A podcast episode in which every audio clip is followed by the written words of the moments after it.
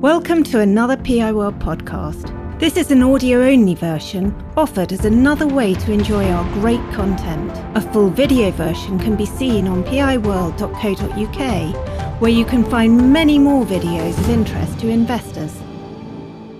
Good morning, everyone. Thank you for making it to the ActiveOps briefing. In the course of the next 20 minutes, we'll take you through the, the update on the half one results. So, just to kick off, we had some feedback last time that it's good to recap on, the company. So, quick recap on the, the business and the business proposition. We're a global enterprise software company, extending our software to banks, insurance companies, BPOs across the world, enabling them to orchestrate and manage their resources in a more efficient fashion by giving them consistency of metrics and so on through. And we're a, a, primarily a SaaS revenue business, so about 22 million in ARR, and uh, distributed. We got sites across the world, but particularly around South Africa, Australia, the US, uh, Canada, and the UK. And in terms of the outcomes our customers enjoy, some of those are on the screen here. Fundamentally, what we give is precision of control and that comes out in terms of the type of things you're seeing on the screen. We do our work more quickly, we deliver our SLAs more consistently, we reduce our costs, and so on through. And I imagine anybody reading that in the context of current sort of hybrid working and the, the pressure on costs can immediately see the value of ActiveOps software because it essentially enables people to really deliver on many of the things that are worrying them in terms of growth or, or, or cost reduction or indeed overtime control and increasingly regulatory risk as well. So the ability to be assured over your, your, your teams and your departments delivering what they need to in terms of your, your money laundering obligations to the regulator and, and so on through. So it's very much a, a, product of the moment in terms of that need for visibility and control in, in what is, at the end of the day, a very complicated world. We deliver that through essentially uh, enterprise SaaS-based software. We have our core program, which is Control IQ. It's a, it's a control system, and, and our customers have that as a generic control software across their teams across the world. We've recently deployed, and many people may know, uh, an extension to the capability of that to include more caseworkers and knowledge workers. So that's Casework IQ and I'll talk more, but that extends our addressable market. And then we have a, a, very interesting desktop analytics platform, which provides much more visibility over what's actually happening at the desktop level, which in again, in relevance to current world, it means things like employee well-being. We have visibility of the applications we're working on, how, how long people are working, and so on through. And the key thing about the, the USP of ActiveOps is we have a very well-defined use case of how you use that software. So anywhere in the world that's using our software, the team leaders can be accredited and trained in the same way. And that really is the thing that turns us into a into an instrument of, of standardization and, and, and assurance across across very large enterprises. And that supports our benchmarking and our global standards awards and so on through. So moving to the year, we're enjoying a very strong year. There's a lot of things to be talked about and, and, and very positive about. At the heart of it, of course, is the is the products. And I, and I want to call out when we IPO'd last year, we did a analysis of our target addressable market with customers with whom we already had had a contract. In other words, what was our expansion footprint, notwithstanding new business. And at the time, we we assessed the the addressable market within just our existing customers was at least uh, four times the uh, community we already had with them was about 70 million. What the slide here shows is the impact of casework IQ in terms of its expansion, controlling work IQ and indeed upselling control IQ to our existing other use uh, the work IQ is, is only expanding that and running the sums again. We, we can see now at least 90 million of directly addressable customer ARR with customers we already have contracts with so that just speaks to the, the sort of expansion potential of the business itself. But of course, underneath that, you've got a wider business contract context of, of hybrid working, um, uh, the complexity of running operations, the, the pressure from the regulators across the world is only increasing the sensitivity organizations to how well they're in control and therefore the underlying sort of need for our kind of software. And there's a, there's a stat around the bottom there about the commensurate increase in the total target addressable market. This is very much something which organizations are feeling they, they need at the moment. So in terms of the quick summary of the half year, in terms of financial results, there's the, figures on, on the screen there, and, and Paddy will go through in, in, more detail about that shortly. But fundamentally, you can see that 14% growth in our underlying SaaS revenue has been very, very strong. We're helped by multi-currency, and but in terms of the, the, the, sort of relative strengths of the dollar versus the pound. but again, I just think that speaks to the strength of the business. I mean, we, we take revenues in dollars, uh, US dollars, Australian dollars, South African rand, euros, as well as GBP. And again, again, and, with our cost base being quite regionally based as well, that means essentially it's just the, the margin on those sales coming back to the UK. And so, so the business itself has got a lot, a lot of underlying um, resilience in terms of its, its, its currency flows, and that speaks to speaks to the sort of strength of the business, as I say. T&I this year, the, the first half a, was a lower. We've spoken before about how sort of our projects tend to be quite chunky and, and, and pulse and our sort of blend of, of, of, training and implementation support in the first half was was a little bit lower than the year before. But again, if you look at how it's actually come through in already in the trading, I'll talk about it in the trading update. But it's certainly our, our expectations of it on the full year to be at least as line with previous years in that respect. But underneath that is a very healthy growth, not only in the SaaS revenue, but this continuing land and expand strategy. Our, our, our growth in our existing footprint continues to be fantastic. Um, Equally, new business logos, uh, two in the US and one in the Asia Pac region, speaks to the sort of global nature. Both, I mean, both of the US ones are sizable expansion opportunities, and the US, the, the, the Asia Pac one is a subsidiary of one of the major, well, probably the only Australian bank that we don't enjoy as a customer already. So again, that, that's a useful expansion opportunity. So an awful lot that I think as a team we're, we're very pleased about. I can, I can talk more about the, the sort of particular. But I think the key thing for me as we go into the second half this year is, is that kind of both deal momentum, but just deal pressure, transactions happening, people coming inbound to make things and to push deals forward. So overall, um, I'm a, you know a, steady good year. I think the one other aspect, again, Paddy will give you more detail, is the underlying profitability of the business, which which continues to be to be sort of better than projected, and um, you know in the current context for um, the type of market we're in, uh, in in terms of enterprise software, I, I think a very encouraging uh, step forward. So that's the, the, the quick overview. I'll hand you over to Paddy, and uh, perhaps you can pick up from here. Thanks, Richard, and good morning, everyone. So I'll, I'll, delve into the SaaS revenue to start with. And as Richard, I think, mentioned, the annual recurring revenues grown by 12% year on year, um, constant currency movement of 7% as the strength of the dollar obviously providing a good tailwind for us there. Net revenue retention at 109%, significantly ahead of, of the year end of 102%. Um, and we've seen very low churn so far this, this calendar year or this financial year, which is, which is positive. And as Richard mentioned, the land and expand strategy that we have continuing to pay dividends. So the top 10 have grown by 16%, with nine of those top 10 all, all growing. Um, if you look at the top 40, uh, they have all grown by 17% as a cohort, with 34 of those accounts all, all expanding as well. So continue very strong momentum um, across the customer base. And at the bottom right there, you've got uh, a good diversification, if you like, around our customer base with the top 10 taking 61% of the total.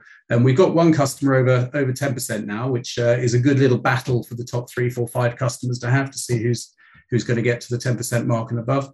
Um, we expect that to decrease slightly as other customers grow um, and therefore dilute the, the top 10 customers. So a strong, continued strong land and expand success in our ARR. I just move on to the P&L. So the SaaS revenue growth, 14%, a good strong growth, aided by the US dollar with constant currency at 9%. And then the T&I slightly lower than the first half last year, but really, as Richard said, it and as we've talked about previously, it is a volatile revenue stream. In this case, we've had a couple of our contracts that are signed and ready to go. Just the timing of the implementations of those, with our customers uh, asking us to delay a couple, just uh, one side of the half or the other. But we've got good momentum in the pipeline, um, and T&I revenues we expect to come back for the full year. Gross margin broadly stable, so a, plus 1%, which is really the impact of product mix. A very small reduction in the SaaS margins from 85 down to 84%. And that's really just a continuation. We talked at the full year about investment in the help desk last year, a stepped investment. And the Casework IQ product for in the short term has got slightly lower margins, very, very slightly lower margins that will, once we integrate that into Control IQ at the year end, they'll return to normal. And then T&I margins, again, strong in the first half at 59%, um, which gives us a, a, an overall small uptick. I'll come back to the detail of the operating costs in the next slide, but uh, we have benefited from a positive exchange impact. We hold a lot of US dollars uh, in our accounts following the transaction we did a couple of years ago. Uh, that obviously has had a positive exchange impact with the strengthening of the dollar. We have converted some of that sterling to lock that in, um, but we are expecting more US dollars to come into the bank accounts between now and the year end. And we've also capitalized 0.3 million of labor um, related to the product developments that we've done in the first half of the year. And that's uh, following the year end capitalization as well as, as we continue now to develop new features of the product set. We expect that to be going, an ongoing position that we will have for the business.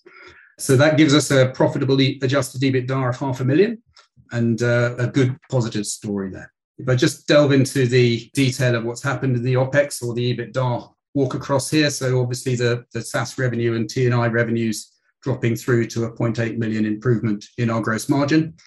The sales and marketing investment is really a flow through from last year's investment in headcount, as well as we you would have seen from the RNS. We have a new chief marketing officer who's joined us, and uh, he'll be driving the marketing strategy going forwards. Customer delivery and relationship management, that's really around investment in our, our customer relationship directors, and they've helped us grow and expand those existing customer bases, the top 40. So they're a key driver in that space. And then the products and tech dev, again, that is a flow through of last year's investment that is now uh, fully into our run rate for the first half of the year. Um, I mentioned the, the Forex impact and the capitalization of development costs, and uh, that gets us to a profitable adjusted EBITDA. And travel is obviously a cost for the business given our geographic diversity. That's back up to where we were, were pre pandemic levels. So a good position on the walk across. If I just move on to cash flow, uh, you'll remember from previous sessions that our first half cash flow is just below positive EBITDA position. Um, and that's really a function or is entirely a function of our seasonal billing cycle. So we most of our renewals happen in the second half of the year. Uh, and we've already seen some of those come through with cash come through um, since the period end in September was such that we've got 13 million in the bank as of yesterday. And we fully expect that cash position uh, to become positive in the second half of the year and return to where where it was or and above um, the full year impact. So no no concerns on the on the cash flow at all. It is just a seasonal seasonal billing cycle. And I think just to to end off really in terms of you know we're obviously in a, a, a difficult period economically. The, the business is very very strong. We've got a very strong balance sheet. We've got plenty of cash in the bank. Our billing model um, with the commercial structure around our accounts gives us great revenue ref- visibility going forwards and cash in advance as well as that geographic diversity richard talked about in terms of exchange rate mitigation um, and having our cost base more or less aligned with our revenue income in different different uh, currencies. So a real strength for the business with that i'll hand back to richard for the strategy Thanks, Paddy. If we just talk a bit about the, uh, the progress we've made in the last year, I think you know, the, the, core of it is clearly business growth um, in, in, in all regions, and we've talked a bit about the, the, the regional sort of new business sales, but also just the expansion. That our Australian customer base continues, particularly around the continuing need for refresh and, and, and development of, of new managers coming into their into their organisations, which which has been a healthy stream of work and, and continues. I think EMEA in particular is is is a, is absolutely flying. Uh, lots of lots of things happening, lots of different customers, and, and even since I'll, I'll, talk about the trading update, but but sort of continuing progress, let's say, since the half year end. Um, and, and Tom Paddy's spoken about the underlying expansion to our customer accounts. I think and some, some of you may have been to the ActiveOps uh, Capacity 22 conference in, in the Science Museum, uh, or possibly even in Melbourne. Um, these were just, I think, a, a, showcase for the level of technology innovation we've been able to produce. When I think back to the business four years ago to where it is today, our, our rate of, of introduction of new technology on our new platform is just out of this, you know, it's, it's profoundly different. And what that means is we're able to sort of bring to market much, much more clearly defined requirements to meet particular market needs, which, which increase the efficacy of the sales team, but also just the rate at which we're able to innovate and, and really help our customers deal with some of the, the challenges that, are, that are facing. And I'll talk about that. But Casework IQ being a sort of case, an example in point where that world of complexity still needs to, you know, the world of knowledge workers the, the demands of, of, of, of regulators is, is, is creating new challenges for our customers, and we've been able to respond to that. I think the, the, the final element of sort of the strategic progress I think we've there's been a step change in terms of our relationship with a couple of key you know, sort of partners, in particular Microsoft. Uh, we've gone up a, a, tier to their top tier of, of so-called ISVs. um, which is a sort of the intermediaries that they, they deal with. And that means from a sales incentive perspective, and this doesn't impact on our figures at all, but the sales support teams inside Microsoft relation to, to the major accounts now gets you know a much greater bonus which gives them much greater incentive to promote and support our sales. And we're seeing a real impact on that in terms of our relationship with some of those strategic targets of the organization. So an awful lot of ha- things happening, and and I think it, most encouraging at all, we're also seeing that in our reduced churn. So so you know we we we we've talked before about how how our, our sort of churn rate's very low, but but even around the sort of normal, most you know basically customers are expanding our usage, and, and our underlying NRR is just growing all the time. So a lot to be pleased with there. I think if we look now a little bit more forward, fundamentally, the context for our work is just getting more, you know, more, more positive. That the world of work is not getting any simpler. If you think about operational risk, the sort of sense of pressure organizations are under, skills development, and the need to actually support people in a new way of working so that we can develop the skills we need in our businesses to orchestrate and use them and, and, and, and to work together effectively. Um, productivity management, massive issue uh, where organizations are worrying the impact of hybrid working, both short term, are people effective at home, but also long term, how do we make sure we, we build the right type of capabilities in the right place? in the context of, of hybrid working. These are all really worrisome issues for a lot of organizations. And the ability of our software to take that and, and, and simplify how you resolve it, give you give, give organizations options to manage it is, is, is, is a huge thing. So, so of our, you know, of, of the time, we're, we're getting that kind of engagement with the customers in a way that perhaps we haven't seen for the last couple of years as they've been dealing with the impact of COVID an interesting chart for everyone is, is how ActiveOps performed in the last recession. This is our FTE growth back in uh, from 2008 through to um, 11 there. Now, you know, correlation or causality, you have to be careful. But what I think that does speak to is in a time of recession when people were really cutting back, we, we enjoyed you know, a huge period of, of growth. And because again the, the, need for this type of control was very clear and i think it gave us that kind of market relevance that, that, that really drove our growth at that time. And we see echoes of that in, in, in terms of the market opportunity in front of us today looking at the actual specifics, um, I've touched a lot on case management. But the other aspect, I think we've really taken a step change with this data connectivity. You know, we work in an ecosystem involving other players. You know, whether it's the the, the workflow tools, the Pegas, and so on, or it's the it's the orchestration and, and, and telephony systems. It's the Appians and, and, and the, the low code sort of developers. These are the players in the game we work within, and Anaplan and, and so on through. And what our software now does is is interface with those much much more effectively, both receiving and providing information to our clients. So that essentially they can build their own compound, customized solution for their enterprise with ActiveOps providing that critical interface layer rather than perhaps being our own um, island imminently. I mean, we're already piloting this. We've got the sort of the beta, the sort of beta program rolling out with our customers. Is smart planning. That for anybody who's sort of close to this world, the, the, the, the, terrible thing about with uh, of the back office is its sheer variety, the sheer number of different things that people do, and that has therefore meant, if you like, by contrast with the contact center where you can centrally plan, ActiveOps has always been brilliant because it provides consistency to the planning process, even though it's done in a distributed way.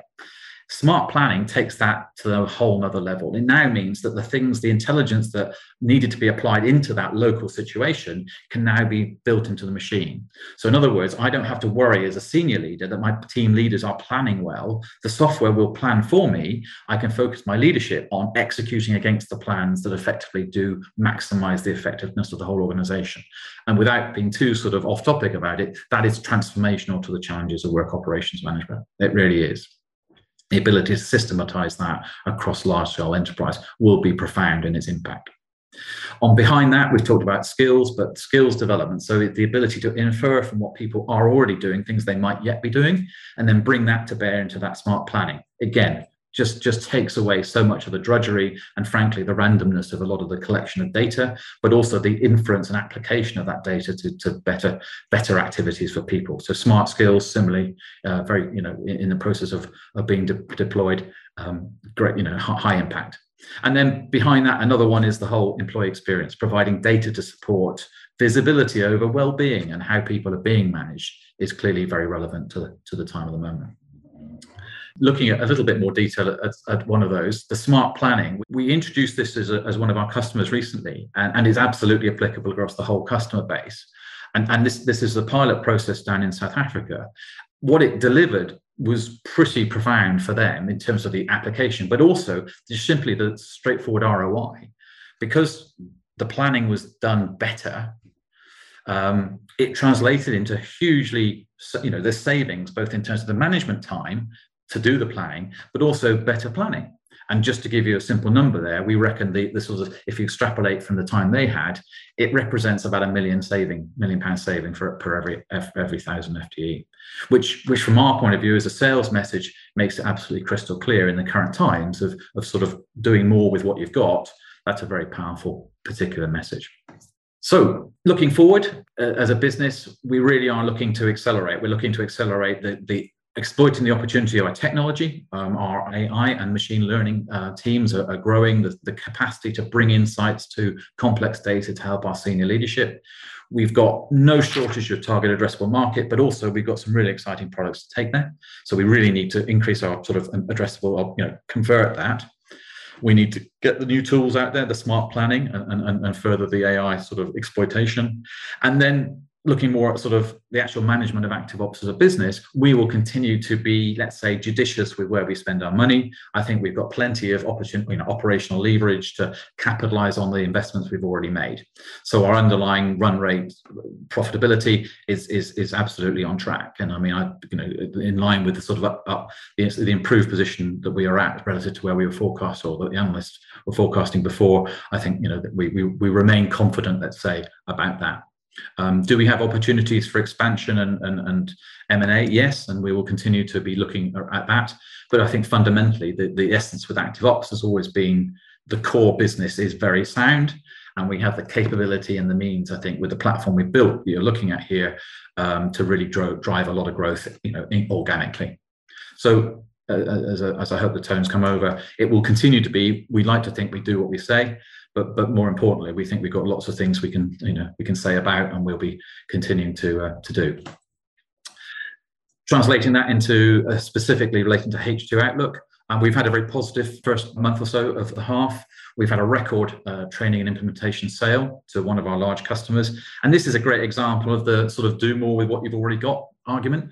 They, they're an existing active ActiveOps user base, but it's worth them spending a, um, a, very, you know, a large amount of time to lift up the capabilities to exploit the software better. So that's that's a good one. We've picked up another uh, very you know, significant um, financial services client with with a, a customer base base in the U- UK, but also uh, much more much greater in the US as well for, for future expansion. And our casework IQ pipeline is, is growing strongly. So we're, you know, the, the, there's a lot to be sort of be uh, interested in. I think behind that, that the kind of the mood music in, in the context of deal pressure, back of the you know the conference is the best attended ever of any active ops conference. Same in Melbourne, a lot of people came out, and I think that just just is, speaks to the, the, the timing of the moment where people are perhaps moving away from the the big ticket or or perhaps the they've made investments in things like robotics and uh, and and so on, and now they need to cash that check uh, and, and that's that's part of the, the offer we can we can have. So that's the kind of run through of our, our, our, current position. You know, only ever building on what we've already talked about before, but I say a lot lot to be uh, excited about. PI World videos and podcasts are for general information and interest.